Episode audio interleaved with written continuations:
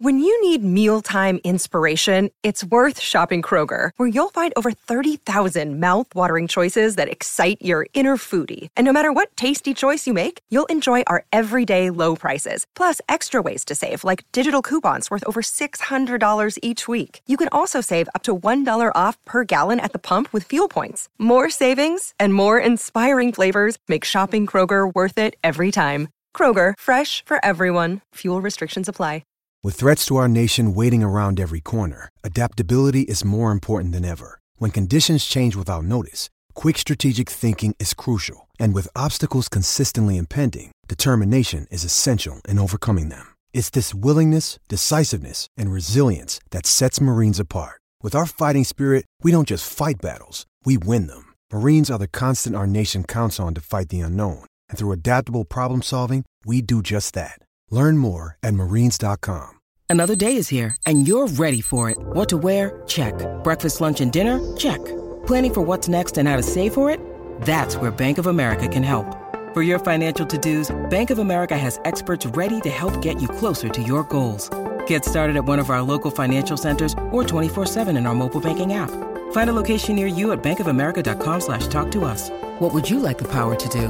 Mobile banking requires downloading the app and is only available for select devices. Message and data rates may apply. Bank of America and a member FDIC. This podcast is part of the Sports Social Podcast Network. This podcast is part of the Sports Social Podcast Network. This podcast is part of the Sports Social Podcast Network. This podcast is part of the Sports Social Podcast Network. Geico asks, How would you love a chance to save some money on insurance? Of course you would. And when it comes to great rates on insurance, Geico can help. Like with insurance for your car, truck, motorcycle, boat, and RV. Even help with homeowners or renters coverage. Plus, add an easy to use mobile app, available 24 hour roadside assistance, and more, and Geico is an easy choice. Switch today and see all the ways you could save. It's easy. Simply go to geico.com or contact your local agent today. Podcast is part of the Sports Social Podcast Network. Geico asks, How would you love a chance to save some money on insurance? Of course you would. And when it comes to great rates on insurance, Geico can help. Like with insurance for your car, truck, motorcycle, boat, and RV. Even help with homeowners or renters coverage. Plus, add an easy to use mobile app, available 24 hour roadside assistance, and more, and Geico is an easy choice. Switch today and see all the ways you could save. It's easy. Simply go to geico.com or contact your local agent today. This podcast is part of the Sports Social Podcast Network. This podcast is part of the Sports Social Podcast Network. This podcast is part of the Sports Social Podcast Network. This podcast is part of the Sports Social Podcast Network. Geico asks, How would you love a chance to save some money on insurance? Of course you would. And when it comes to great rates on insurance, Geico can help. Like with insurance for your car, truck, motorcycle, boat, and RV. Even help with homeowners or renters coverage. Plus, add an easy to use mobile app, available 24 hour roadside assistance, and more, and Geico is an easy choice. Switch today and see all the ways you could save. It's easy. Simply go to geico.com or contact your local agent today. This podcast is part of the Sports Social Podcast Network. This podcast is part of the Sports Social Podcast Network.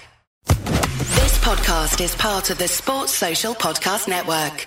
Hello, I'm Iain MacIntosh, and welcome to the Fighting Cock podcast. Have we got a show for you? There will be important information on the 1882 and where you need to go and what you need to do. We'll also be talking about Burnley and what happened there. We'll be talking about Sunderland. Wasn't it encouraging? Not only that, we'll be looking ahead to Sheffield United in the League Cup. We'll be looking ahead to Leicester in the FA Cup. But more importantly than that, we'll be talking about NoFap 2015 and how long he can go without masturbating. You do not want to miss this show. It's the fighting. It's the fighting. Clock. It's the fighting. It's the fighting.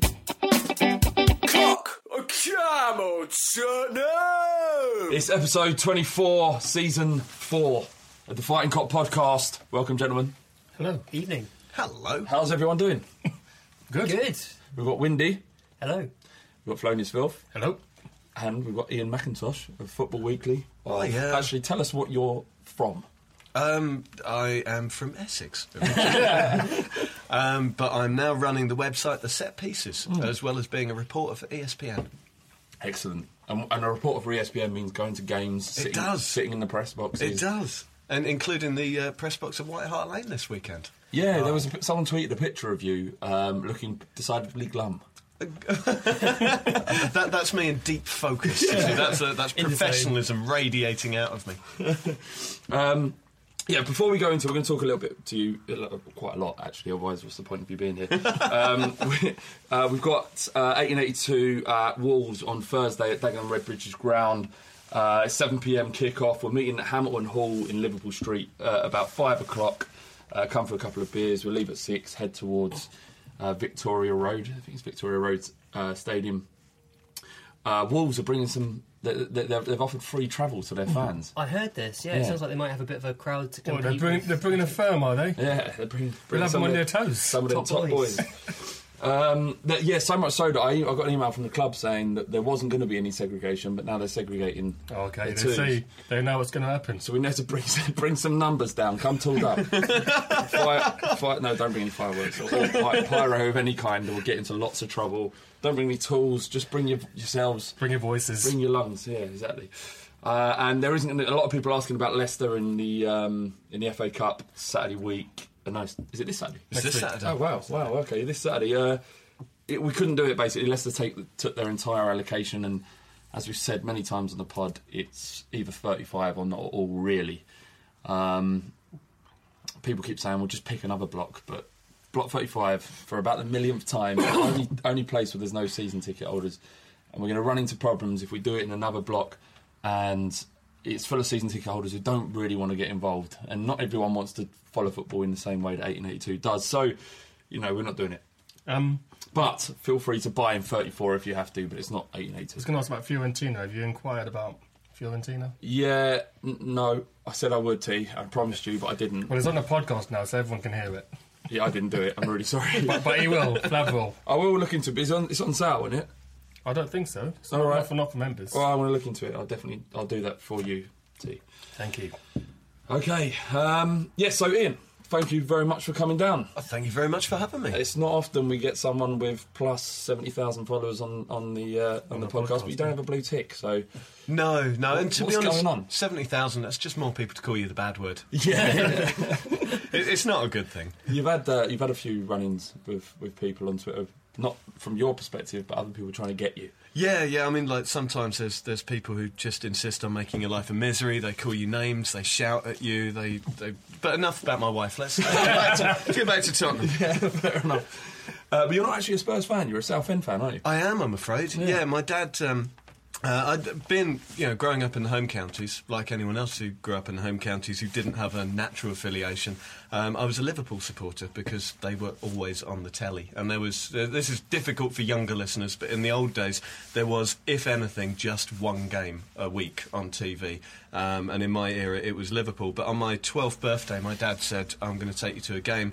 Uh, Southend or Colchester, which I think is the worst fucking choice that anybody has ever been given. Um, but I chose Southend, and I was beguiled instantly by the uh, scent of stale urine and fried onions underneath that corrugated iron roof of the North Stand. And so began an entirely loveless affair. I think he cleansed you, though.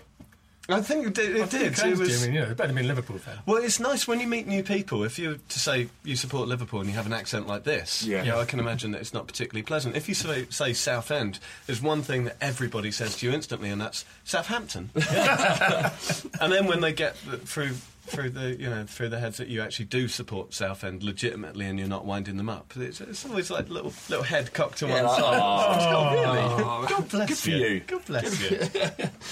What's it like going to, to to a lower league club regularly? I mean, Well, I, it's been um, a few years because I started doing this job in 2007, and that doesn't leave an awful lot of time. But the 2006-2007 season was my last season going regularly, and it's it's brilliant because it's your success if that actually happens. Which, as a Southend fan, it doesn't happen very often.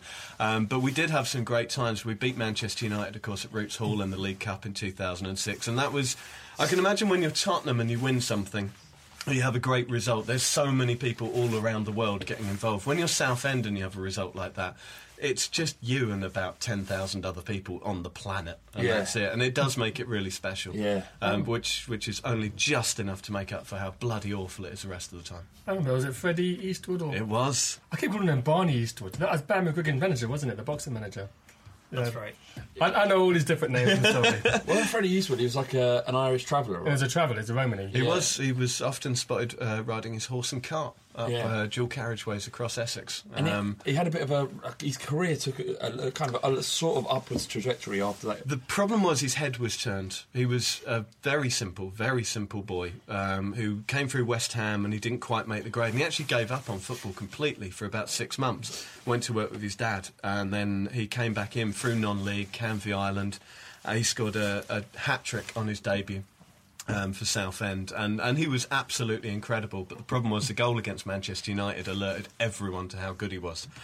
And for the back end of that season, Roots Hall was filled with scouts every single week. Middlesbrough were very, very close. But when your head gets turned and you lose that, that fire and that determination, I, I can't remember the exact stats, but something like he scored 10 before the Man United goal and about two or three afterwards. Um, and all of a sudden, the Premier League teams weren't really looking. He ended up at Wolves for one and a half million pound, and I honestly don't think he scored more than 20 first class goals since he left.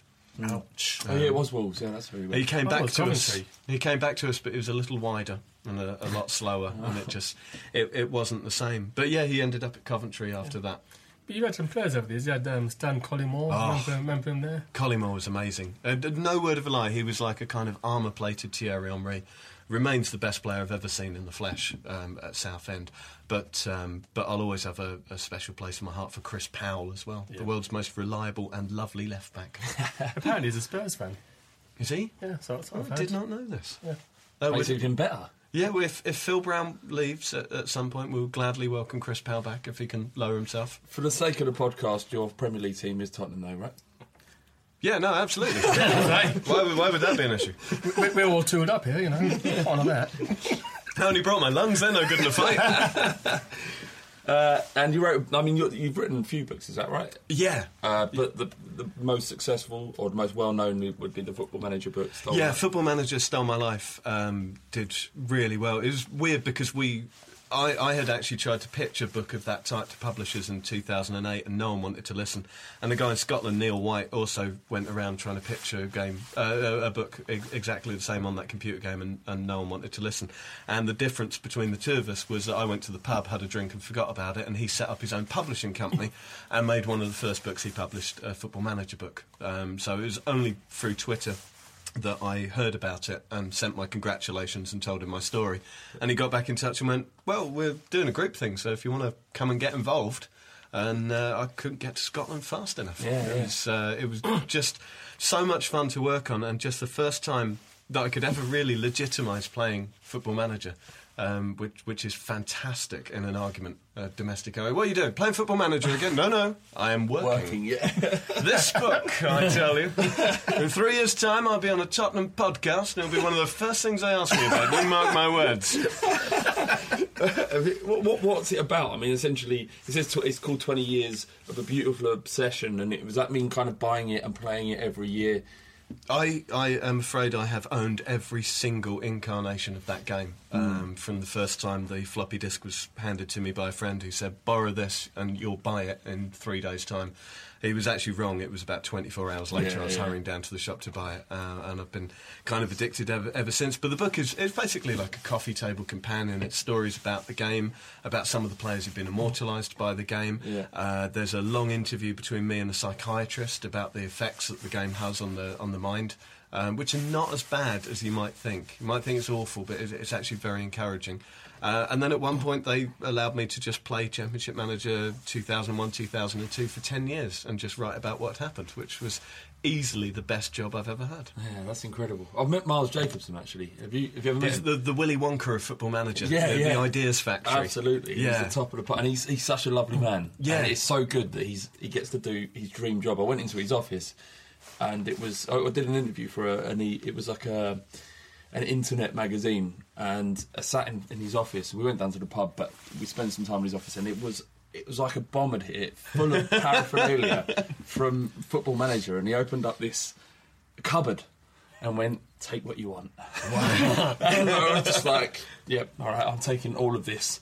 I didn't own like various consoles, but I had the games. well, I, hadn't, I haven't played it since I was a kid, and I, I remember spending, well, say, a teenager. I think university was when I first thought I need to give this up. it wasn't, it wasn't a relationship or anything like that, and uh, um, yeah, I just uh, it was just a, uh, a fantastic experience.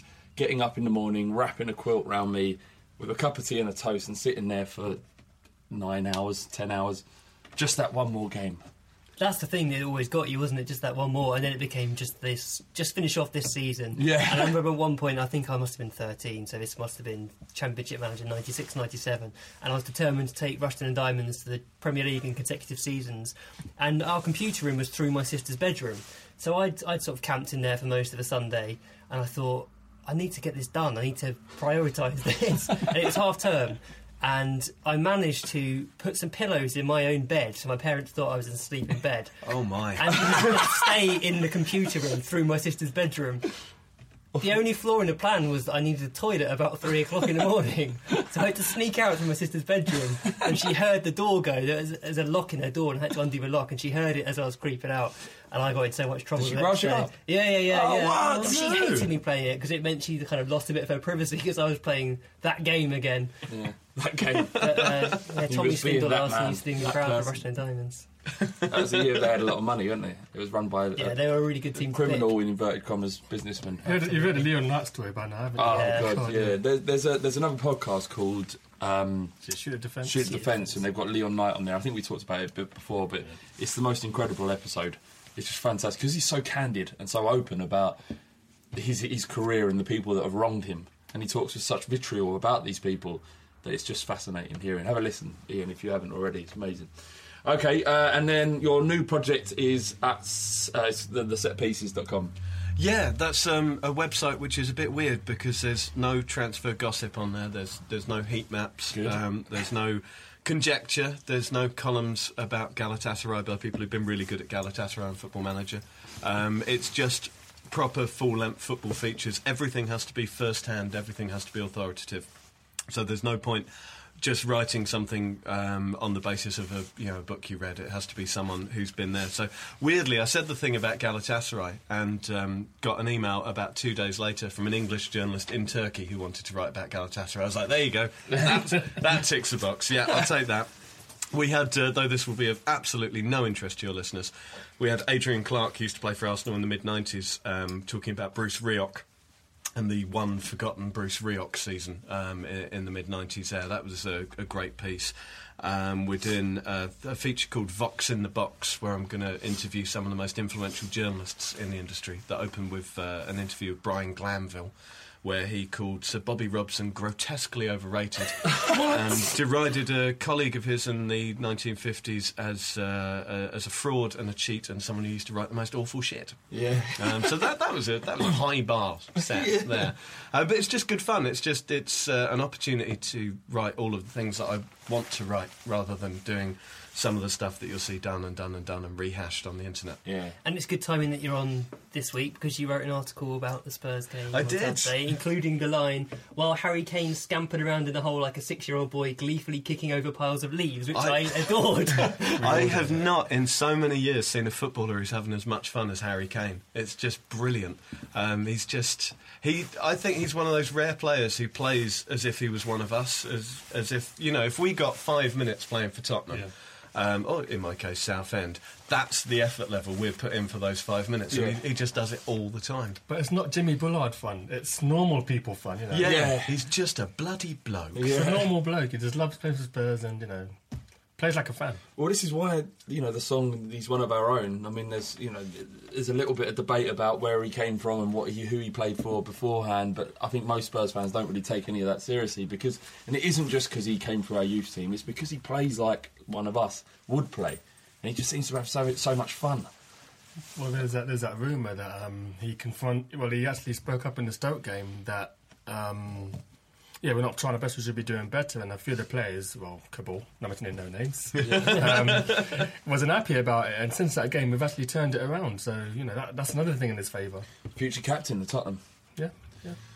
Yeah, well, we'll see. Uh, it's fantastic, and um, it's nice to hear someone who isn't a Spurs fan to kind of see that as well, because we've seen in. All right, I've seen it in Harry Kane for years how good a player he's going to be. and I, I, remember I told you about him, Windy. as well. Oh, yeah, I remember you told me a thing or two about Harry Kane. Yeah, A- After that Hearts game, yeah, you were all over it. yeah. Uh, why don't we move on to the weekend? Um, actually, before we do that, what is your Twitter handle? You don't don't need no- any more followers. But. it's uh, Iain MacIntosh, which is Iain with two eyes, and MacIntosh like the computer, and that's it. Perfect. F- Feel, feel free to follow and call me bad words. Yeah, everyone absolutely. else does. All right, so Burnley. Um, we, we, we'll touch a little bit about Burnley because it was it was great. I mean, it was th- th- there was only twenty four thousand, and I think it was much lower. I, I was there and I was looking around, and I thought it was sub twenty. We've done It's, it's Arsenal. tickets sold, isn't it? The attendance they announce at the end of the games, and in reality, not that many people turned up. People probably bought tickets for loyalty points, possibly. It's, it's 1984 all over again. They're, they're feeding us lies. Yeah, Yeah. that's exactly what's happening. But the atmosphere was was brilliant, um, or it certainly felt brilliant from the 1882 section. The Burnley fans weren't as good as they were in the league game. They weren't there in as many numbers, but they they, they tried to create a bit of an atmosphere. But they around brought well. Jesus. They did bring Jesus. They brought Jesus along. There was a and we, see, we saw Jesus. we saw Jesus. He's back. it's only taken 2014 years, 15 years. Strange place to reappear. But I know. Well, And, and go to Burnley. They need they needed a miracle. They were four two down. So they need something. Well, he, he, he stood up. A guy who looked identical to Jesus. So he didn't have the robes. He was in contemporary clothing, and he uh, he stood he stood up. I don't know what happened. It was just I, I I didn't see him, and then suddenly everyone was just going Jesus, Jesus, like chanting someone's name at, Yeah. at someone was a bad insult. It's like going Flav, Flav, like yeah. did he give us a song though? You you asked He him for a did. song. Yeah, yeah, yeah. What was he, What did he sing? I think he did the, the, the jazz more than- hands with Owen the Spurs, wasn't it? I think he's winding us up with our jazz hands. Yeah, fair enough. Yeah. Anyway, Anyway, prick. It a good, Fuck off back to Burnley. Jesus. it was a good match though, and when Spurs played well, and the the thing that kind of took my interest was that a number of the peripheral players actually put in decent performances. Townsend was my man of the match, but also Paulinho had a really good game, and. Uh, Bardi was thrilled when Paulinho scored. His little eyes lit Good, up, yeah. and he went, "It's Paulinho! Paulinho scored!" uh, and Capoue had a really good game as well. I was genuinely quite impressed by him in the second half. I think Burnley put out a weakened team as well. Yeah, Was it weakened? Uh, they Fairly. rested four players, I think. They didn't play. Uh, we rested, was it seven or eight players? So, yeah, you know, both teams rested players. We were the better side, deserved the win. The only downside was the Kaboul multiple arguments, but notably with uh, Vertonghen, where and form. yeah, Vorm and Kaboul in the second half had a bit of a set to as well, but the Vertonghen one was the one that kind of took the headlines. All the pictures were taken of that argument, and it's it wasn't great. And the fans instantly got behind Vertonghen, which kind of made it a bit awkward. And there were some songs in support of Kaboul as well, but they didn't really. They take got off. shouted down rightly. Yeah. there you go. They Yeah. got shouted down. I, the, the problem with this is that it's not. It's all almost all of this is Kaboul's fault. I mean, people like there- there was the, the 1882 got quoted in or, or, or referenced in Daily Mail article. Not that's good in any way, but um, Kaboul's almost engineered this situation by being dropped, by being quoted as uh, or, or, or, or outed as one of the players that led the rebellion against um, Pochettino a few months back, and for the kind of non-celebration of goals on the bench when we've scored, and all of this adds and his and his poor performance. So all it adds is, is, is to this kind of growing discontent among the fans and, and his ability to perform. And I mean that relates a little bit to Adebayor, which we'll come on to. say, yeah. Whereas Vertonghen's really turned it around this season, and he seems to be a bit more happy-go-lucky, and the fans are well and truly back on side with him. You mean my mate Vertonghen? Your mate Vertonghen. Why is he a mate, Flav? What could have happened over the weekend that makes him your friend? Uh, so I was in Gilgamesh in, in Camden. I'm beaming. Nice I'm, bar. literally- I'm actually I can't. I'm, I'm like such a little child. Because I was, I walked in there. My brother sent me a text message, meeting for my brother's wife's birthday, and um, I, I didn't really. I mean, it's going to be a normal night, and, and I got a text message about ten minutes before I arrived at the venue, and saying, "Oh, Chadli, Vertonghen, and Stambouli are in this bar." And I was like, "Oh, wicked! I get to look at them from a distance. That'd be good." But I got there and I couldn't not go to, to them. Like they were like magnets. I couldn't not do it, except every fibre in my being was saying, "Don't, don't go, don't bother them. They don't want to speak to you. They don't give a shit about you. They don't care. Obviously, why would they? They're paid thousands of pounds a week, and it actually goes against my morals of saying, you know, they're there, they're mercenaries. But when you're in their person, uh, it, it's something else. You weren't there, man. Yeah, you don't know. I got the thousand yards there, and as I was walking, I was going, "Don't, don't, don't, just leave. Go, go pretend you're going to the toilet." And then I saw him. I was like, and Vertonghen, I swear to God, he locked eyes with me. He did. It sounds like it's building up for a kiss. yeah, I would have taken it. I would have if I could have. I would have. Is he even better looking in real life? He's a good-looking chap. Yeah, and, and Ruston Booley looks smouldering in the picture. You got. Zoolander, very Zoolander. yeah, he had his top done really low. Yeah. and when I was like, I bending like over that, him, I couldn't help but look down, down, his- down his shirt. And his cleavage. Yeah, he was. He was. Uh, he's a well-developed man. He was, he was superb on Saturday as well. He Ston was. Booley. He was fantastic. anyway, I got I got some photos with them, and I went over to S- to Nacer Chadli, and uh, got a photo with him as well. And I mentioned the dolphin stuff, and he looked at me like I was crazy, And he gave you a drink. and he gave me a drink. Yeah, he's like, "Take this drink," and I was like, "Really?" Is there Was a it, was it a take this drink and leave? no, no, I was on my way. Take and this he, drink, he it's got goes, poisoning. No, no, he goes, I was on my way, and he goes, hold on, hold on, hold on. And I was like, oh my god, dude, what, what? What do you want to know? Anything? and he, and he, uh, he gave me a drink. And I went, is there a hypno or anything? Is what's going to happen to me? But no, he, t- he took it, and uh, I took it back to my brothers, and it was, uh, it was one of the best moments of my entire life. and that makes me look ridiculous, but I'm just being honest. You're a- I you're a loved it. That's what being a football fan is, man. Absolutely, these little moments. So excited. And I went up to Vertonghen and I said, What about that goal? I mean, what's going on? Like that, that was never offside. And he just went, The idiots. That, that was a Dutch accent. But you set up it to Not Dutch. Belgian. Belgian accent. You set up it to Stam- Stambouli. I, I also, yeah, I also said, uh, I, I said, because he was really kind of po faced, you know, no emotion at all. And I said to him, That ball you played for Soldado to cross for Rose's goal was fantastic. Absolutely superb ball. And he beamed. He smiled that came on his face. And I was like, Yeah, that's amazing. You made him feel good. Yeah, I made him feel good. And I do that to people generally. You do, Flav, you do. Maybe you're the only person who said it because uh, there used to be a thing about Bobby Moore at West Ham that no one ever said "Well done, Bobby" because everyone just expected him to be that good. And then he moved clubs, and someone said "Well done." He was like, "Do "You know, you're the first person to say well done to me in ten years." Yeah, maybe that's it. Maybe, maybe you just made his, you genuinely made his day. I hope You, so. you gave Stambouli the metaphorical arm around the shoulder. yeah. he needs to help settle in. if he rises like a phoenix now, then uh, you know it's all me. Okay, uh, and Sunderland. Uh, uh, Iain, what did you think? Because you was there as uh, you know, kind of impartial.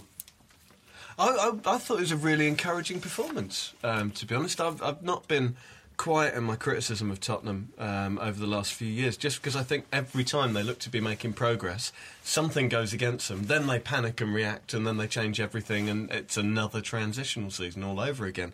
Um, and I did worry for Pochettino because the style of football he plays, the kind of micromanagement of tactics, relies upon everybody doing their job.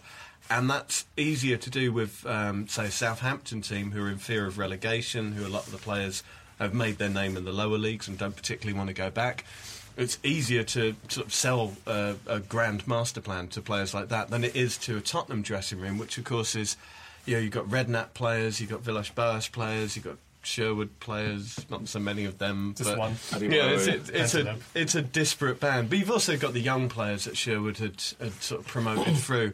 Um, it's a really hard group to unite, and they're all on ludicrous wages as well. So I didn't really fancy his chances of, of managing to unify that lot. But in recent weeks, it's it's beginning to come together. They're by no means a finished article, and I certainly wouldn't worry too much about Champions League football. But if you'll excuse me, um, the, it was the running off the ball that really caught the eye. The energy levels expended throughout the game, and particularly in the closing stages. Everybody had a plan. Everybody was sticking to the plan. There was not quite enough um, attacking intent there for me. I'd still rather see Harry Kane pushed up rather than sitting deep. Um, or Harry Kane just in place of Soldado and someone else sitting deep. I think that would have improved them. But Eriksen coming off the right flank was absolutely superb. The midfield was rock solid. And when was the last time you've been that impressed by Tottenham defence? I mean, Eric Dier had Jermaine Defoe pretty much in his pocket. Um, he marshalled him out to one side when Defoe broke through in the first half. In the second half, there was a big ball over the top. For once, Defoe wasn't offside. And Vertonghen was there to wrap him all up as well. It was just a really encouraging performance. Did you see the tweet that uh, Daniel Storey, who writes for Football 365, put out about Defoe? I, I thought that was fantastic. Uh, Saturday's Jermaine Defoe classified scores.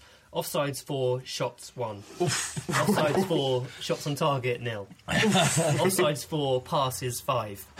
he made five passes in the whole game. I mean, he was. I expected Defoe to score in that match just because he's normally scored on his Well, debut. he always scores on his debut, and he's playing against his ex-club. Exactly. And, it just made you know, it- it- you thought the planets would align and he'd yeah. score. But um, obviously, Sunderland are a team more given to appalling fortune than, than Tottenham, and it, it neutralised itself. But a theme we've got on this podcast of late is that you know the, the players are all comrades. It's like communist Tottenham.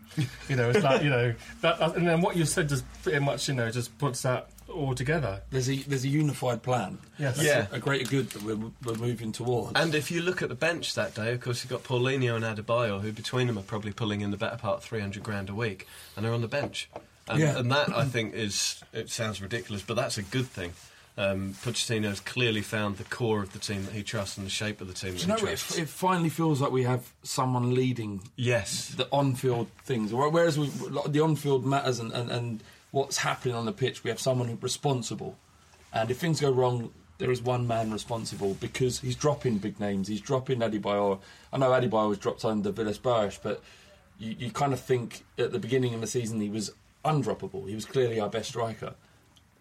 But little did we know that he, you know, he wasn't. Like you knew. But I mean, the, the fears the fears that we had was that Levy would back the players over the manager. Yeah. A lot of these players have seen off boss after boss after boss. You've seen off um, I don't know Redknapp, Jol.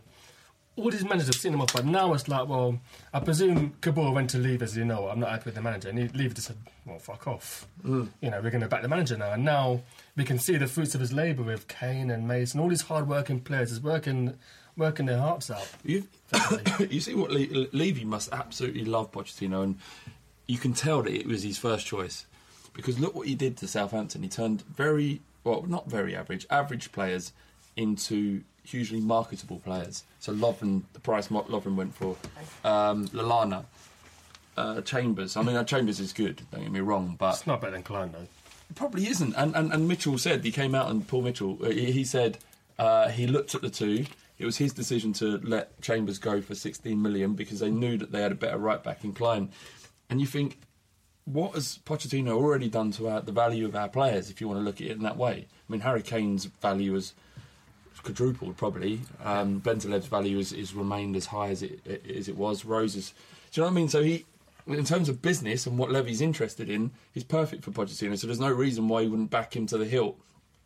I mean, history says that he won't, but we'll see. I mean, the painters just talk about Arsenal, but they've got a very specific system, and when they sell their players, they don't generally do better when they move on. And it was similar with the players they sold at Southampton, like Lallana and Lambert and Lob. None of them have really gone into bigger and better things, and maybe broadened this at Tottenham. You know, players who fit in with what he wants. I mean, the players that we need in our in our squad, and people are saying, I don't know, get I don't know Higuain and players like that, but we just need players who will listen to what Pochettino will say. You mentioned earlier that Dier played well. You know, he's malleable. Maybe, maybe that's what Vertonghen needs. Someone who will listen to what he's got to say. Obviously, Fazio can be independent and do what he likes, but Dier was someone who's happy to sit at the knee of Vertonghen and see what he does. That was Dier's first start at centre back since the opening day of the season. and, um, And he was I was moved going to to- correct you. I'm going to correct you. He, he was moved to right back as well in Because that game. sending off. well, he started. Yeah, exactly, exactly. Uh, So, I mean, he's barely played at centre back, and he looked ultra composed. Uh, brought the ball out of defence really well, and actually, the chances that came to Sunderland were mostly of Vertonghen's making. There, there was a, the Defoe moment where he potentially uh, could have given away a penalty uh, against Defoe, the turn, and then Vertonghen played uh, Fletcher on side for the for the really good chance he had. And then the free kick which they scored was also Vertonghen's fault, whereas Dier was not faultless but not far off it. But my man of the match was Stambouli, as I mentioned before. I thought he was absolutely superb, at kind of backing up our attacks. And when you're playing against a team that doesn't break forward too much and you've constantly got the ball and you're trying to probe and create chances, you need that central midfielder who'll be the one to win the second balls and put you back on the front foot. And he made seven recoveries, ball recoveries in the Sunderland half. Um, How many ground jewels did he win? He also, interestingly, attempted more passes than any other player on the pitch. So he saw a lot of the ball as well. So it wasn't just work Does that off mean the he ball. fouled in his passes more than anyone on the pitch? He's part. I think it was something like eighty-five percent pass completion, which isn't isn't a disgrace. It's not too bad at all. Uh, but he was he was excellent, I thought, um, and also a good cameo from Adebayor. His first appearances for or first league appearance since early November, and he had pretty much the same involvement in the game as Soldado did, but in half the time. and he, he looked pretty not I wouldn't say sharp. He didn't look like he was going to go and score a couple of goals, but he he was involved. Uh, he chased around, which was kind of what fans were complaining about Adebayor before the, the, the big absence. Uh, and he seemed kind of interested, which was, a, n- which was nice to see going into this period of the season. I was going to say about Dier. I believe Flav made this point a while back that he's actually very quick. I think um, the, the stats on him being probably the quickest player in the Premier League. which is- really? yeah, I think he's quicker than like you know the usual suspects like I wouldn't Walcott and suspect all that. someone with the head But that he- size to be able to run. surprising. exactly, it's Yeah. forceps, isn't it? But um, I think he made a mistake. I don't know if it was Wickham who got through and he got and he recovered brilliantly to make the tackle.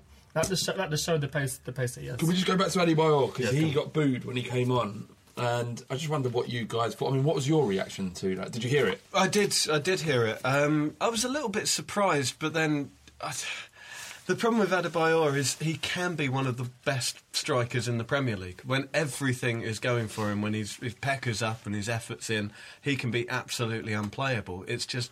That, what's that, 10 15% of the time? So I guess I, I can entirely understand why the frustration's there. But maybe I, I would, as a fan, have saved it until the end of the game when, when there's reason to do it. I'm never sure if it puts a player in the right mind to get booed onto the pitch. However, that said, um, and, and as Windy said, the the effort that he put in was was very very clear from the first minute. He was chasing after everything. Um, maybe maybe he's just a player who needs it. Uh, there was a there was an Arsenal game. I can't remember which one. Um, oh God, I've just remembered which one it was against you lot. Oh God. Um, Tottenham Arsenal when you were two or three nil up, and then Arsenal came back and scored five. I'm Yeah, so sorry. Yeah, I'm what- so sorry. What are you doing? At half time, this is uh, the, the list of people calling me bad words on Twitter has just gone through the roof. Get him. Theo, I've only got my lungs. Um, Theo Walcott uh, was booed off the pitch at half time and then came back with a match winning game. So maybe sometimes you do need to boo the Arsenal I think players it's a to get bit of a myth uh, about Adebayor not working. I don't, I don't think he's lazy at all. I've seen him many, many times run down fullbacks, run the channels. I think it's just a kind of easy story to, or an easy narrative to perpetuate. And actually, he's he works harder. I'm not saying that he doesn't. He, he has the right attitude. Sometimes he is very irritating, but to boo, boo. I thought I heard it on another podcast. What was it? The uh, the top the Tottenham. Why are you laughing? Go on. the Tottenham Family podcast. I actually quite like it. It's very rough and rugged and very raw around the edges, and they're very new. But I, I'm enjoying listening to it. They talked about. It is a good podcast. They, talk, they were talking about eating Sepp Blatter this week, which, which was Uh, about doing what to Eat- Sepp Blatter? eat- eating him, Oh, uh, his body, okay. and like, what it would be like. Was it puns around the name or just? I don't know. I can't remember. But, but yeah. Uh, and what was I talking about? I got distracted by eating Sepp Blatter. what about him? Though? Oh yeah, you know, like no, when when uh, when the first thing you're doing, no matter when you're booing a player if he's wearing your shirt, is you're booing the, the colours of your club, and that it makes you look ridiculous. Imagine the, the you remember the amount of fun we had uh, at Arsenal's expense when they booed Ibu, Eboué. Eboué. And you think you're making your club look like a joke, and now your Spurs fans are doing it, and it's embarrassing. What we've not touched on. This is this is his first home game since the Stoke game, and I believe after that game he said um, he would rather play away where he doesn't get abuse other than play at home. So he slagged the fans off, and a lot of fans have not forgotten that. And there's um, you know, there's a lot of fans who didn't want him at Tottenham, and they will never really warm to him. He's a very polarising character, so I can understand why they. But I don't think it was a, it was a minority. I think it's a matter of more. There was a minority of people booing, but. Um, I know I've previously said on this podcast people shouldn't boo, but be Adebayor being Adebayor is that's going to happen. It's, it's going to happen. He's managed to do it at most clubs he's been to. You know, people. He he gave a quite an interesting interview today. I think uh, I want to say it was a Telegraph, um, but I, I can't be sure of that. But he he said a couple of things I liked and one I wasn't so sure about. And he was talking about Pochettino at first, and he said he knows what I've been through and I can trust him like a friend. It's always good to have a man manager like him, which I thought was a very encouraging comment about Pochettino. He's someone who can relate to the players and who they can trust and get on with. But then he went on to say. Um, he spoke about things not being right with his family, so he decided to go home and find a solution. That's fine. Compassionately, that's you know, if someone's got an issue they need to sort out, it's better that they get it sorted out rather than it linger and play on their minds. But then he said the main thing for me is to get my head right and my life back on track. Football's only a game. We enjoy it, we embrace it, but sometimes you have to take a break. And for me, that feels like I don't know. It's a little bit of the Benoit Assou-Ekotto side of things, where is he, he, he's basically admitting that football isn't the be all and end all to him, which is fine and normal. It's what you'd expect. But as a fan, it's not what you want to hear. And it would be nicer if he just, in a way, paid lip service to us. Yeah. Since we effectively pay his wages. Imagine, well, imagine the club said, you know, you paying your wages ain't the be all and end all to us. You know, we might, yeah, we need to take a break basically from paying your two hundred grand a week wages. I hope you understand, Daddy. it's not personal. We just need a break from it. Yeah, we'll pay for your TV license, but other than that, Yeah. nothing. Go Yeah, away. Yeah, yeah, it is a plain fair. And he, I mean, he went on to say, "This is my work, what I do to feed my family. At the moment, I have a contract with Tottenham. I'm committed to the club, and I'll always give my best to them."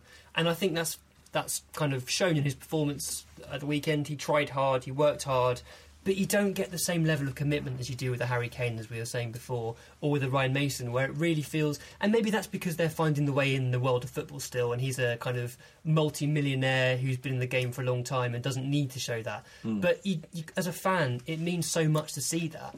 And if Adebayor doesn't get the fans back on side, he definitely hasn't got a future at Spurs. I don't think it does anyway. Is he out of contract this summer? He's got 18 months to go. Oh, for fuck's sake. Really? What? I was just supporting him because I knew he'd be gone in the summer. Fuck him. It's time for him to go. Boo! Fucking 18 months. When, when did he sign that contract? He's been here ages. He probably had an Because option. you, you had a year on loan, didn't you? And and that was fine because there was urgency there. There was no there was no real contract. He had to play really well. He did play really well. He was fantastic that season. With Bale on the left, yeah. and then signed a really really long contract, and strangely performances dipped away. You can understand if you're paying a grand for a season ticket. You can understand where you're getting a little bit, you know, uptight Yeah, about it. Absolutely. Yeah. I, I just again, I can't reiterate enough. I would do it at the end of the game. Yes, But how would they know they're booing Adebayor? We've just won. We've just won. Exactly. Together! Laser pointers. Everyone knows it's anyway. Uh, but I was going to say we um, maybe should have started it more with. I think we looked a lot more threatening when um, Andros Townsend came on. I mean, even if the pass wasn't intended for for Eriksen, I think we did look a bit more of a threat. We did have a bit more width. Great finish though from him, and it's great to see us. I mean, how many how many late goals are we going to score this I season? think it's his fifth winning goal, isn't it? and it Five from eight in the last six minutes. and it's That's like just, amazing. it's such a glorious feeling. I will never tire of scoring late goals. And I want. Like, I was listening to the commentary, uh, Danny Murphy. I think it was Danny Murphy, um, and he said, "That's cruel, cruel on Sunderland." How is that cruel It on wasn't. Sunderland? It really wasn't. It wasn't. We destroyed them in the second half. Like they literally got into our half maybe once or twice. And if you want to watch a team sit back, very compact, defend with the with all their might, then yeah, all right. If that was if that's what football's about, yeah, that's cruel. But if football's about attacking and entertaining and entertaining the people that are paying sixty pounds to go and see it, And- and then it's not att- fucking cruel. It's perfect. They're- Good. I hope you cry. All those little kids, the Sunderland kids, they should be crying. no, fuck them, Ian. They deserve it. Their They shouldn't have are, come down. Their tears are lube. But um, I didn't say forgot my bloody point now. That. You can't say children's tears are lube. That's fucking ridiculous. Oh, I forgot my point in all that. Just apologise and then we'll move on. I'm really his car sorry. engine, he meant. Yeah, exactly. Castrol GTX. Yeah, yeah. All right, that's Go it. Uh, You got you got a point, or can we close this first half? Okay. Well, now we've got Windy. Uh, what's the, what's it like this week? You do a good job this week? Just the week. usual, you know. yeah, players players out on loan. That's young exactly players. it, as you know. Yeah, good. Well, I'm getting a bit bored of it actually. You've got to up your game, so right. otherwise you're out. All right, Go that's to. Hamburg. First half of the Fighting Cock podcast done. Yeah. Windy, back to drop the fucking knowledge, blood. I see you, I got your back.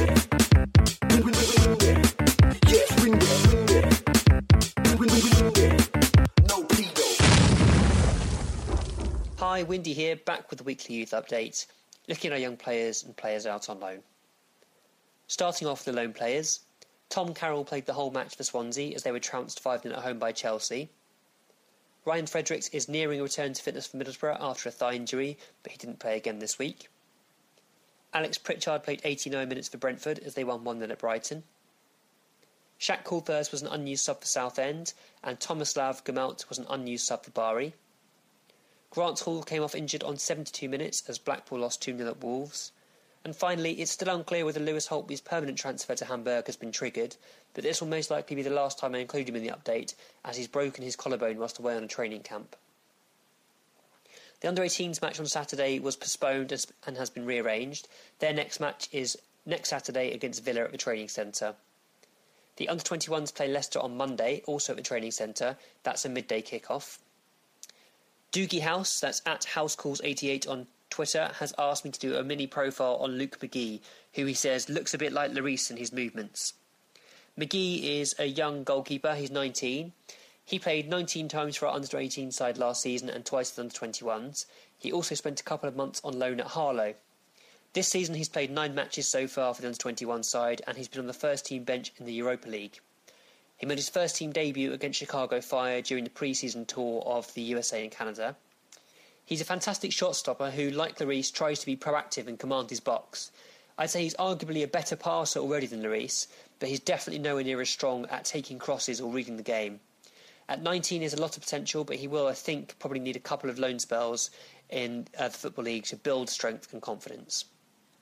That's it for this week, but if you're interested in more young players, follow me on Twitter at Windy Coys. That's Coys for Come On You Spurs. Second half of the Fighting Cock podcast. Thank you very much, Wendy. Thanks, Wendy. Pleasure. Ian, you were saying in, in the half. no, I'm not going to ask you to repeat all the stuff you were saying. Don't worry. But, but uh, as a journalist, respected journalist of football, Really? yeah, well, uh, By God, us. God bless you. By we, us. we bless respect you. We respect you. But what, um, what do you hear stuff that you don't like? Do you hear loads of stuff that don't doesn't make the press?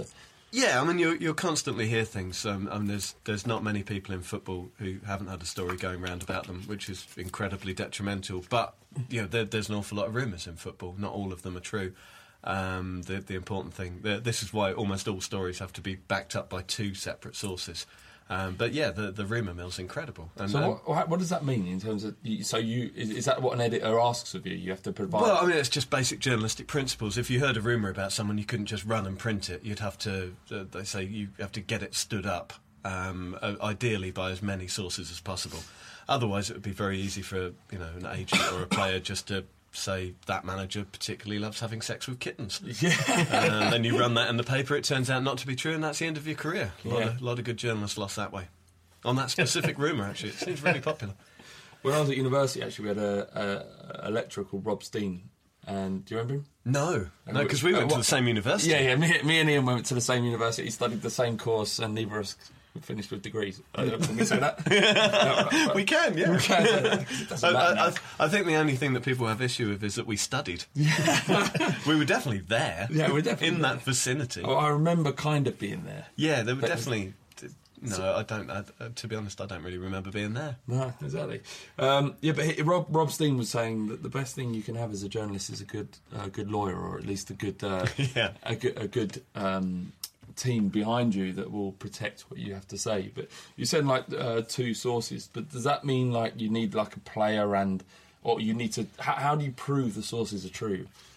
Well, that will come on the strength of your contacts book. You know, there, there will be people that you'll talk to constantly without actually, you know, using those words. Just people you have conversations with, and and then after a while, you'll you'll begin to get a feeling for for what's right and what's not. You also, I think Jeremy Paxman put it best. He said the thing that every journalist needs to ask themselves as they're talking to someone is, why is this lying bastard lying to me? Yeah. Um, and, What's and his agenda? Yeah. yeah, that's that's usually a good starting point. Without meaning to put you on the spot, do you have a kind of gut feeling about whether Spurs will do any business in the transfer window from things you've been told or things you've overheard in the press box? To be honest, my, my new role with ESPN has put me um, mainly in the Midlands and the North East, so uh, my knowledge of Tottenham isn't particularly good. I, to be honest, I, I would be surprised if they did anything major, because I think it's, as I was saying before, it's a transitional season, and Pochettino's getting to know all of the players and their, their, their strengths and their limitations. I, I think they'll just keep their powder dry and then do something in the summer. What based on your what you've seen of Spurs, where do you where do you kind of see us finishing? What do you what would you expect us to do? Well, I said seventh at the beginning of the season. Um, the encouraging performance on Saturday, which was actually the first time I'd seen Tottenham in the flesh all season, um, suggests that maybe there could be something more. But no one really expected Liverpool to be so poor. Um, Manchester United have had very good results, but if you've ever watched them play, you'll know that the performances haven't really backed them up.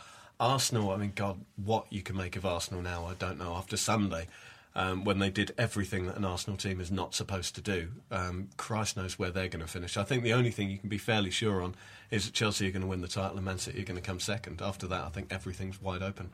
Okay, fair enough. Uh, the Fighting Cock is sponsored by Calm. 12 men a day commit suicide. It's thought that it's because we don't talk about our problems. If you're feeling sad or low, talk to someone. It doesn't have to be someone you know. Calm have a helpline open from 5 pm until midnight. The number 0808 802 5858. They also have a web chat. It's open from 5 pm until midnight each day of the week. You can visit them on their website, thecalmzone.net, and their Twitter handle is at the Calm Zone. So give them a follow. We've got Sheffield United and Leicester in the next seven days. Yeah. You know, two easy, very easy, very easy wins. I've got Spurs have to beat Sheffield United, otherwise I'm getting a tattoo. what? Yeah, yeah. Sorry, I, I should explain. Ian. Um, I've, I was so confident that we're going to smash them to bits over two legs that uh, I said that if we hadn't, if we don't reach Wembley this year um, through the League Cup, that I'd get a tattoo of the Fighting Cock logo on my body. I don't want to do that. do, you, do you have any existing tattoos? Yeah, I've got a few. I've Okay. got, God, I'm I've- full of them. I've got a sleeve, uh, but I still don't want a fighting cock. tattoo. I mean, I love the fighting cock. Obviously, it's, it's something that we've all built, but um, I don't. I really don't want the logo tattooed on me. I don't know why I'm mentioning it because people could have forgotten and let me off. But I wouldn't uh, have. I wouldn't have forgotten. Thank you, thank you, T. I got you back. Uh, as my friend of two or three years, uh, thanks for that. I got you back. Yeah, anyway, so, I mean, I don't know a great deal about Sheffield United other than they're plodding along in League One. Um, they lost at the weekend. To MK Dons. Uh, yeah, to MK Dons, which is um, horrible. Any time MK Dons wins is like a win is, is like a, A dagger to your heart. Exactly. Um, so I, I don't know what to expect other than the fact that we're a Premier League football club that does well generally, and they're a League One tin pot outfit with tin pot fans. what? Sean Bean. How can you say that about Sean Bean? Fuck you, Ned Stark. What? Sean Bean dies. Ned in- Stark. Sean Bean dies in every production that he's ever been in, apart from When Saturday Comes, which is one of the worst films And I've then, ever he, seen. then his brother died. His brother so died. he brings so death with him. yeah, a very morbid character. Radiates mortality. no, Sheffield United. Uh, I was up there in 2007. Uh, I interviewed Brian Robson, who was very briefly the manager there, and the facilities they have there are absolutely incredible. They've got a fantastic academy, uh, really big stadium, an incredibly loyal fan base. It's amazing that they are where they are, and they have a very good manager in Nigel Clough and a very good cup record. However, over two legs, really, if you don't do this, you deserve a tattoo. Yeah. well, this is what I'm thinking. I Mm. mean, like, but Spurs have a a knack of letting me down. Well, we, Um, all, we all remember Burnley, don't we? The last League Cup semi-final we had. We beat them. In, in, we, we, we beat them. Yeah, but at the, it was a bit. Um, At it was a bit touch and go, wasn't it? Leeds as well, didn't we? Over two legs. Oh no no no! Sorry, that's another. They drew it It's a home. replay. That's a Beckford, replay. Beckford scored in the Yeah. last minute, didn't he, of a penalty. Yeah. Yeah, no, don't get me wrong. I'm, I'm, I'm acutely aware of the fact that I could be getting a tattoo. I'm just, I, I'm, I'm still quite confident that it won't happen. And it's more about us getting to Wembley than me getting a tattoo. That's what we need to focus on. I'm confident in us getting to Wembley. But the Burnley game was encouraging, even though it took um, us going 2 0 down to actually start playing. But it was encouraging that people like Paulinho, players that are on the fringes, are actually trying to get into the first team. So that should give us confidence that you know that we can do the job. But I, want, I really want to have a big lead in the first leg. that we need to have a big lead in the first leg. We just need to. And ideally keeping a clean sheet to avoid the horrible away goal Yeah. as well. I mean, they beat QPR 3 0 away. So Yeah. they're, they're, they're no mugs. It was 3-0, yeah. Um, and they've got this 17 year old midfielder called Louis Reed who looks like an actual child. Um, and he, he set up one of the goals against QPR. Um, and I noticed today on Twitter that they were they're doing a Q and A with him or something, and they were kind of asking questions from their fans. And Sheffield United fans on Twitter are even more cynical and dark than Spurs fans. All the questions seem to be about this kid playing like winning a competition to play for his side or something.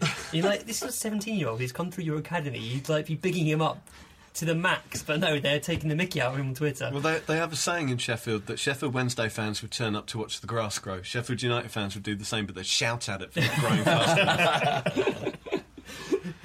yeah, this kind of backed that up actually. Um, but I kind of kind of like that self-deprecating attitude. It's kind of it kind of going in line with what Spurs are about. I know we get we get um, dug out by West Ham for being arrogant and cocky, but I think Spurs fans are anything but that. I think we're actually self-deprecating and, and quite aware of our general mediocrity. Well, the Chelsea game was a, was a prime example. I mean, we were five two up. We were like, we might lose a six five. We've seen it all before. Exactly. I, I still don't believe that happened because I was up at um, I was doing Stoke Manchester United that day, and so I was on a train coming back down while the game was on. And to be honest, I just thought that's Tottenham nil, Chelsea two. Yeah. That, that's done.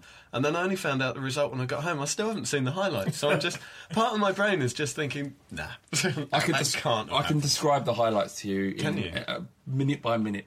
I've seen it that many times. it's just like one in time. Should I watch porn or no, let's watch, the- let's watch the Spurs Chelsea game? It's Spurs porn, isn't it? Yeah. But if you thought Harry Kane was uh, joyful in the Sunderland game, then this was the absolute extreme version of that. He was running about, dominating Gary Cahill like you wouldn't believe, and then just putting the ball in the bottom corners. He actually got dropped. Cahill, I he think. did. Yeah, they So- played. Yeah, they, they did drop. He him was the next scarred. He was scarred by that game. He But, um, did get ruined, didn't he? well, yeah, ruined. mean, Shell of a man. so much that he was just kicking out at people. He, just, he got Kick petulant, Kane in didn't the he? back. Yeah. Kicked him in the back. He said, "You're just too good, Kane. I'm going to kick you in the fucking back." Kick the joy out of you. Yeah, and then stamped on his leg. what a bad person. Gary Cahill. But, um, but no, I mean, we're actually doing quite well in the Cups this season. We're still in the Europa League. Um, we've got a favourable draw in the FA Cup at home to Leicester, and we've got semi final against Sheffield United. I mean, cup treble in the league as well. Yeah, well, we're still, we're We've got, we've got Some kind 48, Poulier treble. you know, we've got 48 points left to play for. You know, every week I do this. We can still- 16 games left. Well, don't don't stop believing. We can still win this league. Oh, yeah. We're, we're in. What, Ian? What? Why are you laughing? I did a nervous reaction. We all, we all believe here. I mean, I, I saw a stat that um, by the end of March, we've got the most games of the top six potentially. We've got 18 games between now and the end of March if we, you know, win all, the, all our games and stuff. And um, Southampton only have 11 in the same period. well, so- I mean- it's, that's probably going to count against us. But you think, well, how would you prioritise it then? Um, I wouldn't mind finishing seventh, as you said, Ian, and winning a cup or two. Oh, yeah. I mean, if you won the League Cup and UEFA Cup, we get into the Champions League for one, so the top four doesn't even matter. I But hope Arsenal finish fourth, though, that happens. it doesn't matter anymore, does it? No, but then Everyone gets in. each? There's an No. addition- No, an no, no. additional place. Is it? Yeah. Oh, for fuck's sake! Yeah, they changed it after Chelsea and Spurs. Yeah. So, so you guys get stiffed, and then they change the rules. Yeah, Yeah. so we have to enter the competition. like Nothing else encapsulates supporting Tottenham Yeah, like yeah. that. but I wouldn't. I, I, I love it. I love it. That's what I, want. I want to go in in July. I want to go in in July. I don't want to. If someone said finishing um, going in July or going in in August and you having to play that that um, was The it young boys. Yeah, the, like the young boys and stuff. I'd say July. Yeah. The fuck Let's is win it the you? fucking hard way. Don't win it proper or don't go, don't go in. Just play as many games as we can in the season. How many games? Are we gonna play? Seventy this season. It's gi- it Give, will give be me more. I want more games. more fucking games. More! More! Um, and then Leicester Yeah. on Saturday uh, in the FA Cup. They're going to drop some players. We're going to drop some players. I think it might be similar to, to Burnley. Yeah. Yeah, I mean Leicester owe us one because on Boxing Day they were absolutely fantastic against us, and somehow we beat them. Um, and the difference on that day was that they didn't have a, a striker who played well, and we did. Um, but now they've signed Andre Kramaric, I believe it is, who scored 28 and 31 for Rijeka in Croatia. This will be his debut, would it? Nine million pound signing. He's he's played for them already. He played at the weekend, but he came on as a sub. This will probably be his first start. And I've seen a rumour that he's actually got some deal going on with Chelsea. I think the, his agent has several players on Chelsea's books, Yeah. and it sounds like Chelsea might have some interest in him either at the end of the season or next season. So this could effe- effectively be a stepping stone to something better, depending on how he does. So he's obviously highly rated. Spurs were also looking at him. I think. I saw Yeah, some Yeah, there were definite rumours. Yeah. We'll see. I guess. Um, Ian, you said you know a little bit about Leicester. Yeah, I've seen Leicester a couple of times in the last few months. Um, I, I was actually very confident of their chances of survival um, this year because when I watched them in the Championship, they were the organisation is, is is evident in in the way that they play. Their shape is really good, and usually when you've got that, that's enough of a foundation to keep you going.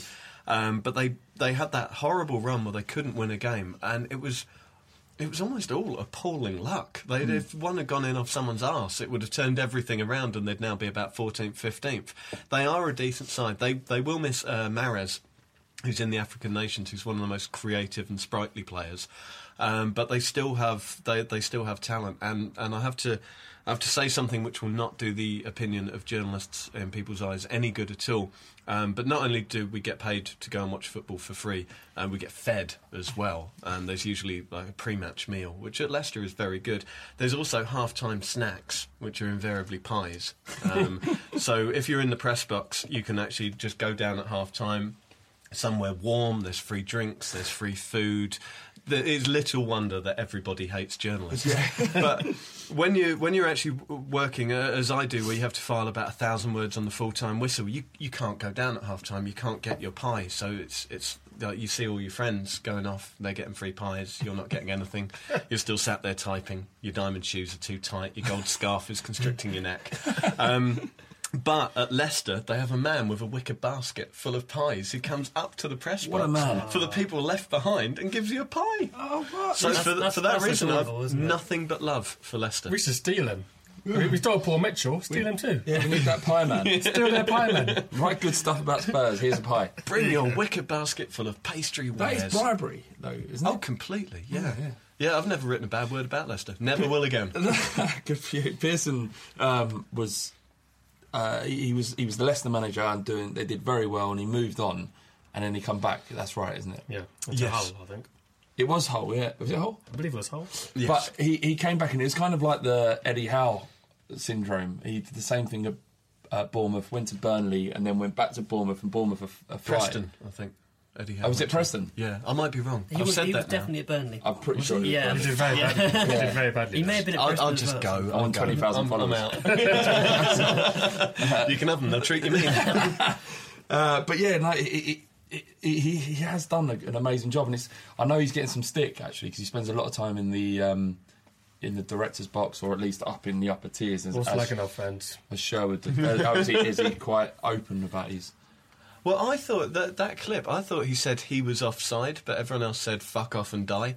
We- uh, there's quite a gulf, obviously, in, in tone and message. What was that? Sorry, I don't know. They The- told a fan to fuck off and die, apparently, and, he's, and he got and he wouldn't apologise. Got taken to the FA. Said, "I'm not apologising." There you go. Good. It Stand your ground. like that. Man of principle. Well, actually, your your uh, your manager, Phil Brown. Is it Phil Brown? Yes, Yeah, he he had a bit of a to do, didn't he, at the weekend at Southend? he he did. He was uh, removed from uh, the Yeah. field of operations. because uh, they they were he was on. I listened to an interview. They had him on Talksport, and it's amazing actually that given, I mean he's he's a bit of a joke. I mean he's a, sorry. Come on now. Hermitand manager. What could possibly be funny about a bright orange man who sings in public all the time? I will not hear of this. But he's doing a great job at Southend. I mean you're He- sixth in the league. He's doing very well. I mean, the, the problem with Southend, I, I forgive the listeners for banging on about this. Uh, we don't really entirely own our stadium or training ground or have any real assets on the team. It's constantly made of loanees, free transfers, and anyone who happens to be in town with their boots on the day. Um, so to have the team performing as well as they are is, is, is no mean feat. I was very surprised that he didn't leave um, when a few people were sniffing around him. Um, he, he is he's all right, you know, Phil Brown. He's okay, but I'm he did a great job at Hull. he did for certainly the initial period, but I, I can't look the man in the eyes now because occasionally we cross paths. He does a lot of work for Radio Five, and when he first took over at Southend, Um, it was, I think, six to eight games before he won his first game. And I saw him the day after he had won his first game. And I went over, I said, uh, Hi, I'm Iain MacIntosh. I'm a Southend fan. Just want to say, you know, welcome to the club. Had a nice little chat with him. And then, you know, when you say something and you don't know why you're saying it, it just tumbles out Yeah, of your yeah, mouth. all the time. I just went, Congratulations on the win. Hit the ground running, eh? and he just looked at me as if to say, "Uh, For 10 minutes you've been really nice and now you're being a bastard. Why, why have you done that? And now I just, part of me hopes that he leaves the club at some point so I can, whoever the next manager is, I can just go back, Hi, I'm Iain MacIntosh, welcome to the club, and not, you know, insult him. All right, so let's, uh, let's do some round the tables. Uh, you, uh, Iain, as an unbiased fan of football, and us as biased Tottenham Hotspur fans. I think we're going to win both games 5 0. I think I think we'll declare at four against Sheffield United. Just walk off the Yeah, I think we'll just declare. Just fuck off. And I, and I You're think, shit. I think Leicester will just. Um, I think we'll. I think Leicester will probably let, score one against them. One 0 1 0. I think the Sheffield United game will be very, very, very close until we score, one, and then I think we'll probably go on to score a couple more and hopefully 3 0. Leicester, I'm a little bit more worried about. Um, I think it will depend on how we rotate the squad over the next couple of games because we've got probably significant issues with playing Kane and Eriksen into the ground with the amount of running they do.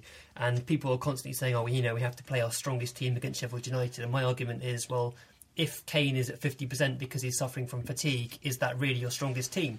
Um, but I think we do have to try and get as much, as many minutes as we can out of Kane over the next two games because it's vital that we win both. Um, so after all that ramble, I'll probably say 2 1 against Leicester. What about Sheffield United? What was the score for that? 3 0.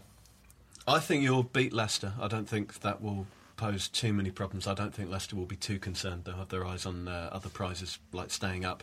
However, I think you'll get your noses slapped against Sheffield United, at least in the opening exchanges. Because Tottenham can't ever do anything easily. I think you will get to Wembley, you will make the final, but I think that it'll be it'll be a bit scary for a little while. Iain, you know what? I've never liked anything you've written. Not a single thing. Not a single thing. I hated every single word. And I don't know how you've made a career out of it. Neither do I. Really don't. No, fair enough. That is likely to happen. I just hope, I just for my own nerves and my own skin, uh, that that doesn't happen. I mean, memories of playing Leicester in the Cup really is the 1999 Worthington Cup final. Mm. The Alan, Allan Nielsen diving header Yeah. to win it. And, With 10 and men. Oh, no. Edinburgh being sent off for throwing a punch at Robbie Savage. That's something right, yeah. that so there many is a fans would like greater memory for that game, which was Robbie Savage substituted towards the end. Trying to do that footballer thing where you blow a stream of snot out of your nostril. And he was the only person who didn't know that he'd succeeded only in leaving about three foot of snot dangling out of his nostril while walking off with the camera up close on him and this just swinging about like a big Oh, greasy Jesus pendulum. I remember the, the the week after I went to White Lane and we'd play. We got Leicester again, and they played the video. Uh, was it George Graham was in charge then. I'm pretty sure he was. Yeah, it was. And uh, George Graham apparently pleaded with the club not to play this video of us uh, winning and lifting the trophy against Leicester. And at White Hart Lane, they beat us the next week 2 0. I think Robbie Savage scored as well. Oh my god! It was really bad. I mean, you might have to check that out. We definitely lost 2 0. I definitely, I I definitely, as a child, how old would I have been? Uh, about 17, 16, went there um, expecting us to smash them. You know, we'd beat them with 10 0 at Wem- uh, sorry, 10 men at Wembley. Uh, and, and yeah, they come back and, and smashed us, which is very, very Spursy. You know, it's the way it is. uh, okay, look, we're not sure how this feature is going to go. We're going to do it one more time. We're going to give it one more because a lot of people complain and they don't care. But it's very rarely that a man doesn't masturbate for 19 days. And uh, heroes and villains from the Fighting Cock Forum. He, I, I was only here to talk about football. I don't know what ideas you've got. well, you could, you could Is that door locked? Yeah, locked in. maybe get some ideas from this. He, he wants to basically enhance his inner power and not release it through. Uh, masturbate- Releasing it. Yeah, yeah, masturbating. And uh, he he, uh, he he basically went out to a nightclub on Friday, met a stunning redhead, in his own words. Uh, he managed to get a number, but went no further. He found it tough going.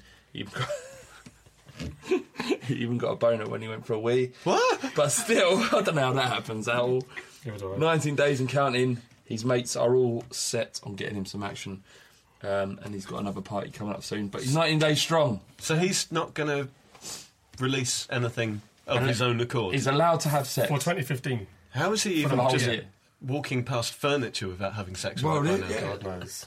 It's true, or getting on a bus, or The bus vibrating, yeah. yeah. It's, I, I mean, all power to him, and that's why we're supporting him. Basically, he's doing something positive with his life. Is he? Well, is he though?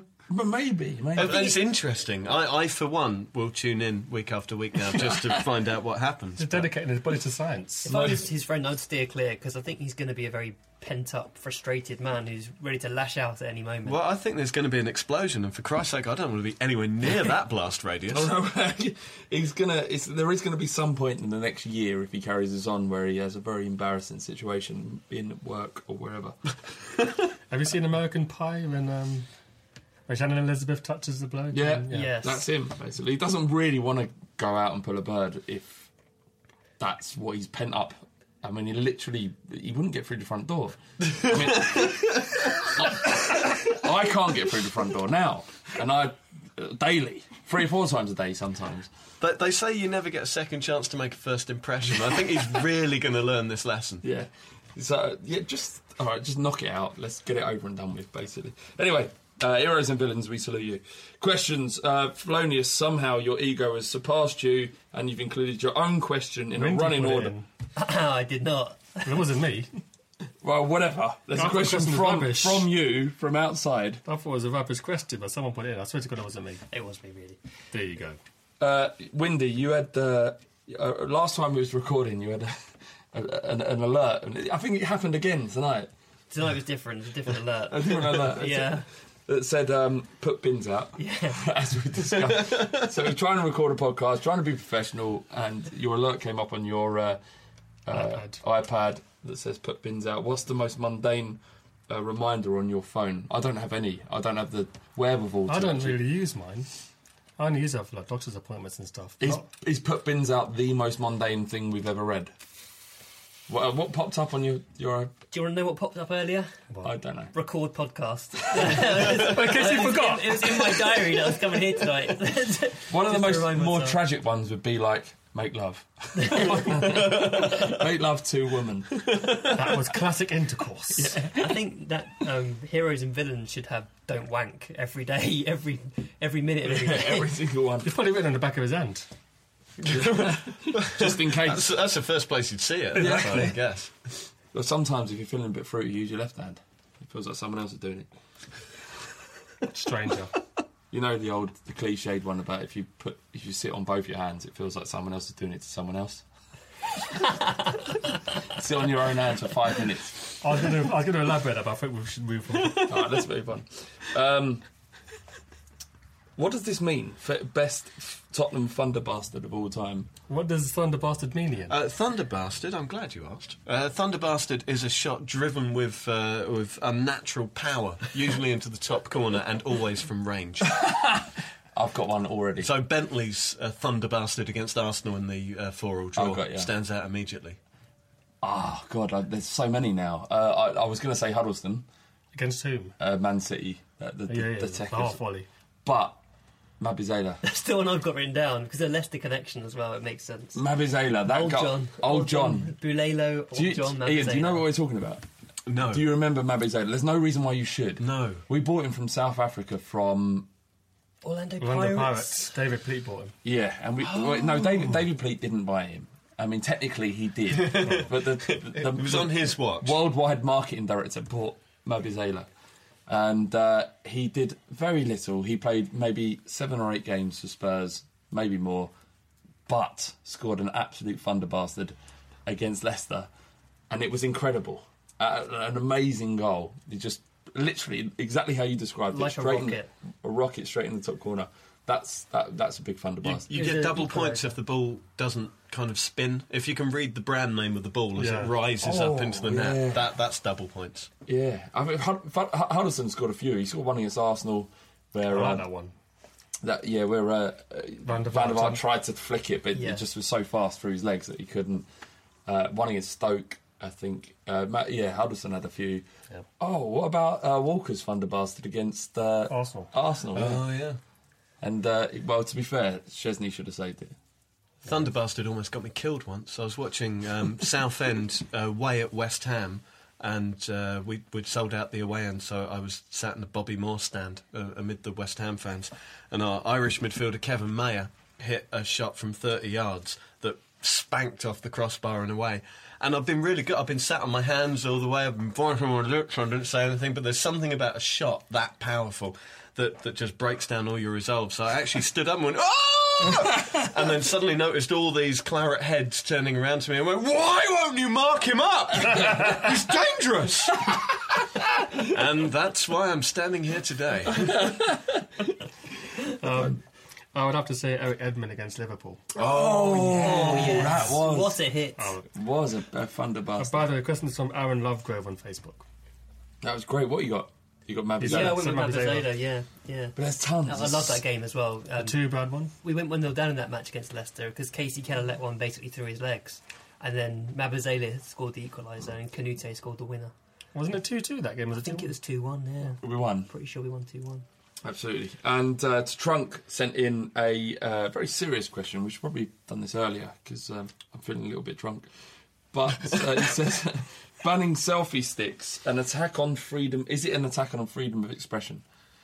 Well, we've already made our feelings clear on this. But it, I, it, to to kind of from a journalistic point of view, I mean, what what do you think? I mean, I, I find the whole act of taking pictures at a game just a bit weird. You you get so many games now where people are holding up iPads hmm. and taking pictures, and you're like, you see the guys with the really brightly coloured tabards on them ringing the pitch. They're professional photographers with professional cameras, and the pictures will be available for about 30p in tomorrow's papers. Mm. And you're you've paid. 50, 60, 70 quid to be at this game. You're not even watching it. You're watching it through the lens of your iPad.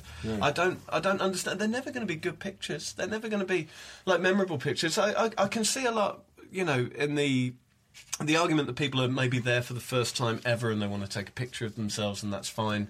I guess it's still a bit narcissistic, but I, I don't know. It, it just it, it's it's a bit weird. I, I think the freedom of expression thing, or, or, denying fun, as we, we, were, we were accused, because Iain, we, we, we came up with this idea to use the, the very strict uh, safety rules that are imposed on football fans against the club and the people that impose those rules by saying that safety stick, um, sorry, safety, uh, Selfie selfie sticks were an infringement on safety. Well, in- there, there are very few excuses for getting a large pole into a game. An extendable these days, pole Unless as it's. Arsenal and he's a goalkeeper. yeah.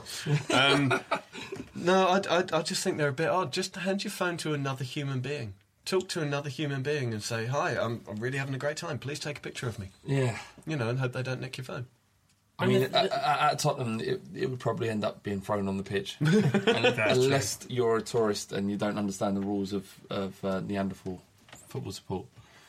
I mean, to answer Trunk's question, it's not an attack on the freedom of self-expression because you can still take a picture of yourself without a stick. Yes. It's just not closer hard. than than two Yeah. foot away. You, you're generally, authentic. as a human being, fitted with two large appendages. Yeah, Well, and there are other human beings around you who could also push a button if Yeah. required. And it's not their fault, but we're helping them look less like a cunt. Yeah, exactly. Do you know what I mean? So don't don't take it as a, an assault on your freedom of expression. Taking us helping you look less like a dickhead. Care in the community. It is absolutely. I mean, if you feel the need to bring in a selfie stick into a stadium, then you probably shouldn't be there. If I'm being honest, Agreed. Yeah, I'm going to play by myself, yeah. Iain, you don't have to say anything there. Diplomatic silence. yeah, um, yeah. So I mean, that, that's kind of it, really. I, I, I kind that's how I feel. It's- Uh, not on selfie sticks, but I've just it just occurred to me that we um, we have a player on loan at Southend that we haven't mentioned, um, Shaq Coulthirst. He was- Shaq Diesel! And Ian won't be aware of this, but at one of the first, it might have even been the first 1882 event. So we turned up um, in a small group of 50 to 100 people, would you say? Where at Charlton? Yeah. No, it's 250 through Is the it gate. that many? Yeah. yeah. Wow. So we turned up to watch an under 18 game, and I believe it was the one where Coulthirst was there, and uh, yeah, it was he.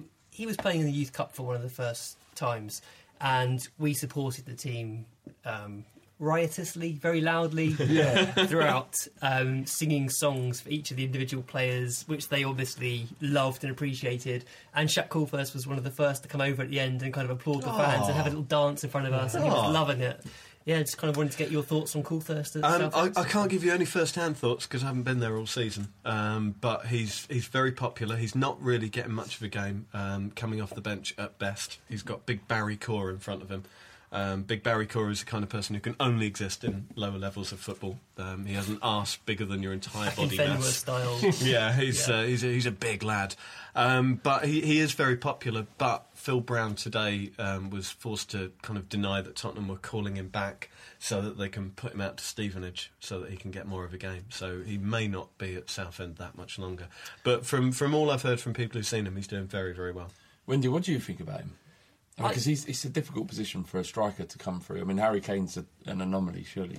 Yeah, and Coulthirst has mostly throughout his career played on the left of a 4-3-3 and been one to cut in and get shots away. So t- to play as a lone striker in a 4-5-1 or even as a second striker in a 4-4-2 would probably be slightly unnatural for him. I mean, I've probably see him making a career in upper League One or lower Championship, but he might surprise me and go on and do bigger and better things. I mean, the good thing about him is he's very enthusiastic and he buzzes around and works his socks off, and that's kind of the, the minimum you ex- expect, certainly at that level. And like we've seen with Kane, just being a nuisance like that can cr- cause ha- havoc, and you know defenders make mistakes, and he, he can be there to pounce on them. How So old is he? I think he's nearly twenty now. It's about the, s- the kind He's of old. age. He's getting to that point where he needs a needs a kind of proper season of getting regular football to see. He may make a, lo- a, a career out of going on loan forever, like a Beaker. Yeah, Or or, or, or Townsend was going that Townsend, before he yeah, started getting. Townsend did So, nine loan spells, didn't he? Yeah. I think Kane did about six or seven. Yeah, um, and a lot of people have said a lot of negative things about Kane's low moves because he didn't always impress. But Well, So- Leicester was one. I mean, and Norwich, he didn't really do a great deal. I mean, Leicester, he had some good games. He you played, saw the celebration. yeah, He didn't give a fuck, did he? He like, he scored. He's like, fuck you. yeah, yeah, yeah, yeah. It's like, yeah, I might have played here, but it was shit. I hated every minute. You stink. And the clips are rubbish. yeah. Fuck Gary Lineker. Basically. He obviously hadn't had a pie brought to him in a wicker basket. No, that's true. it's, uh, that's the way to a man's heart. But that's it from the Fighting Cock podcast. Iain, want to thank you so much for coming down. Oh no, thank, you. for having me. No, it's, it's been an absolute pleasure. Uh, Windy, thanks again. Thank you. T, Thank you. see you next week. You will do. And I've been Flav, and this has been the Fighting Cock podcast. It's Engineer Al. Um, just to let you know, I'm running a monthly event down here in Brighton called Bohemian Ballroom. It's the best thing ever in the world. If you want to know about that, follow me on Twitter at EngineerAl88. And now I'd just like to highlight Flav's favourite noise to make.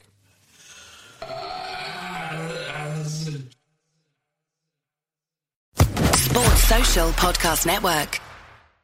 Look, my day job as a firefighter is tough, but my night job as a social media manager, my Persian cat Jinxie, that's intense. It's 8 p.m. I've finally gotten home from another 24 hour shift, and I just want to kick back with a cold one, but old Jinxie knocks my beer right off the counter and gives me that look that says no drinking on the clock. But Heineken 00 keeps us both happy. Zero alcohol, but just as refreshing. So I get my drink and I can still work on Jinxie's new line of merch. Heineken 00, 0.0% alcohol. Now you can. Must be 21 plus to purchase. Enjoy responsibly. Sports Social Podcast Network. Sports Social Podcast Network. Sports Social Podcast Network. Sports Social Podcast Network. Geico asks, How would you love a chance to save some money on insurance? Of course you would. And when it comes to great rates on insurance, Geico can help. Like with insurance for your car, truck, motorcycle, boat, and RV. Even help with homeowners or renters coverage. Plus, add an easy to use mobile app, available 24 hour roadside assistance, and more, and Geico is an easy choice. Switch today and see all the ways you could save.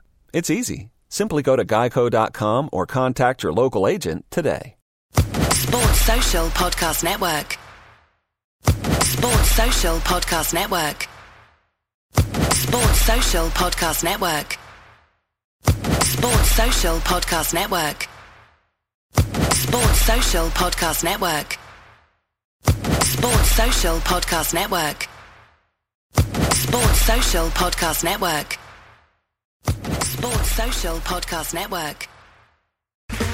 Okay, round two. Name something that's not boring. laundry? Ooh, a book club. computer solitaire, huh? Ah, sorry, we were looking for Chumba Casino.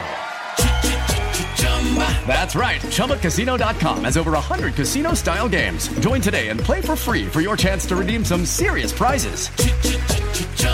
ChumbaCasino.com. No purchase necessary. Where prohibited by law. 18 plus terms and conditions apply. See website for details.